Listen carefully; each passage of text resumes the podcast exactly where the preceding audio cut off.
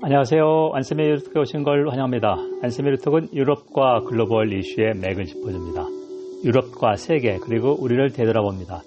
일주일에 한 번씩 여러분을 찾아갑니다. 국내 청취자 여러분 반갑습니다. 271의 유로톡입니다.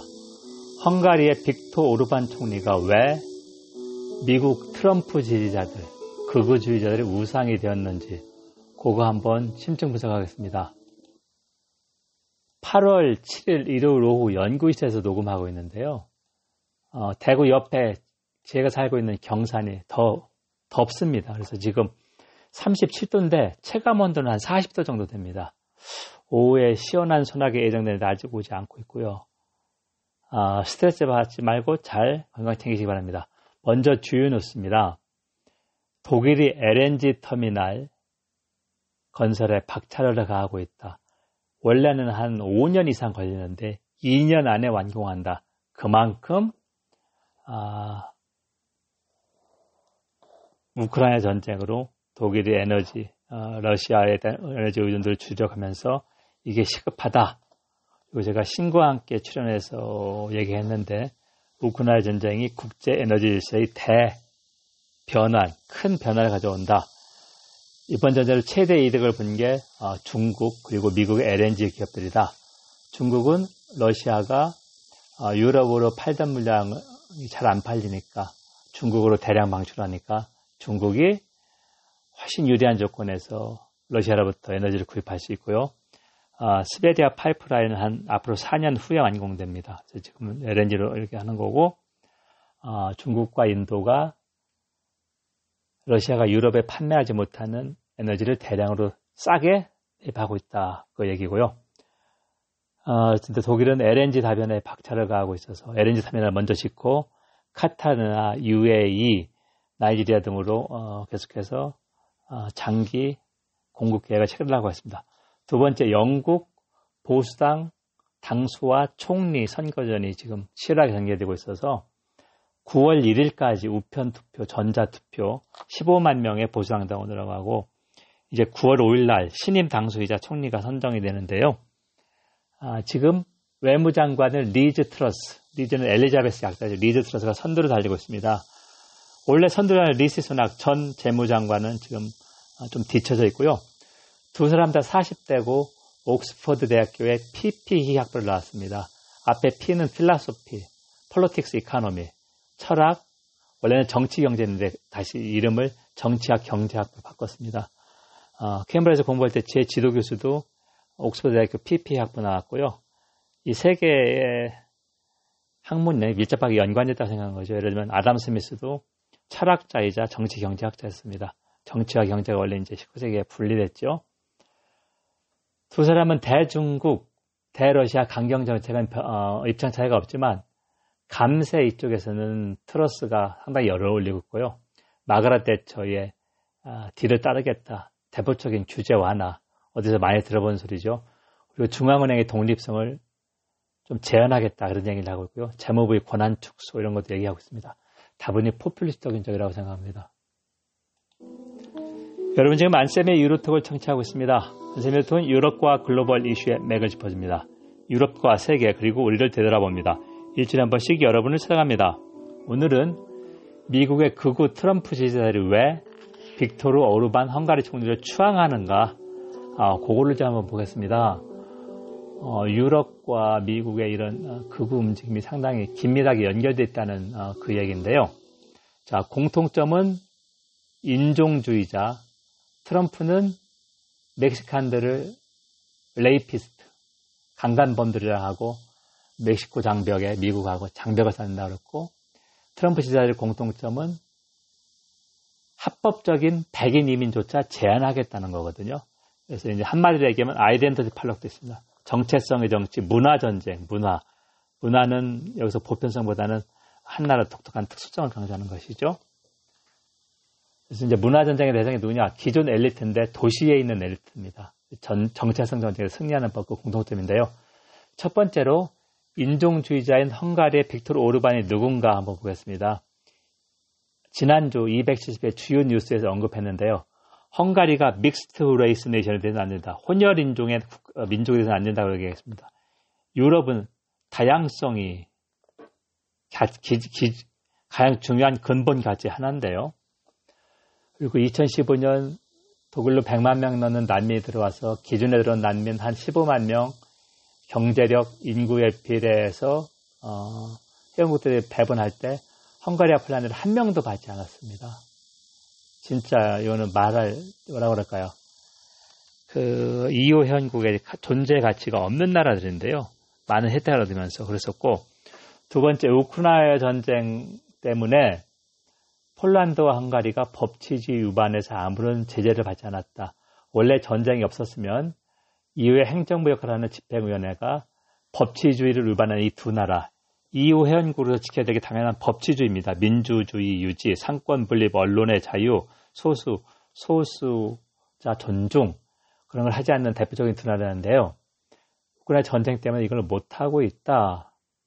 계속해서 비판을 받고요. 세 번째, 오르반은 1963년생이어서 지금 우리나라로 59살인데요. 원래 반소 학생운동 지도자였습니다.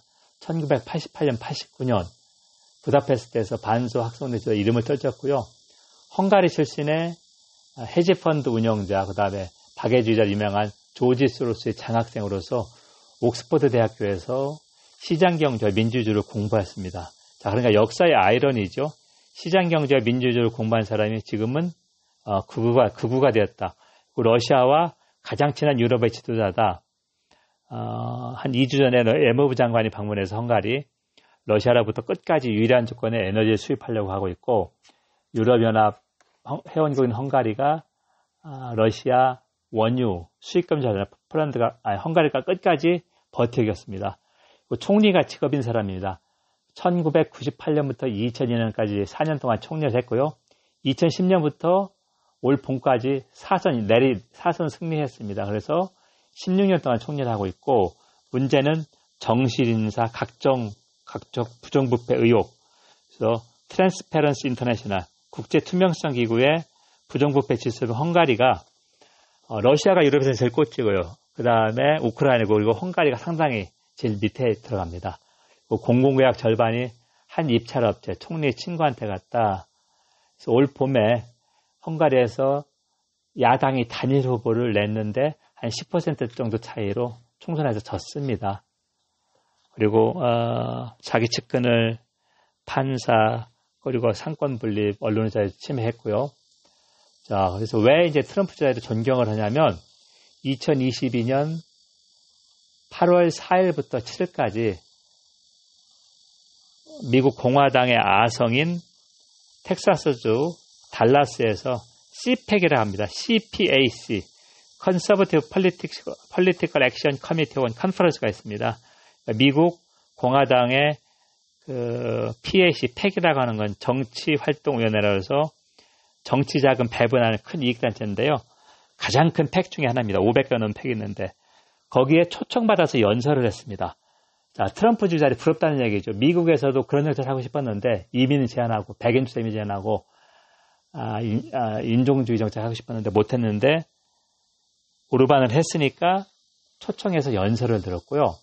폭스뉴스가 2001년 9.11 뉴스 때 시작된 케이블 뉴스, 미국에서 애국주의를 고취했고 트럼프를 적극적으로 지지했었는데요.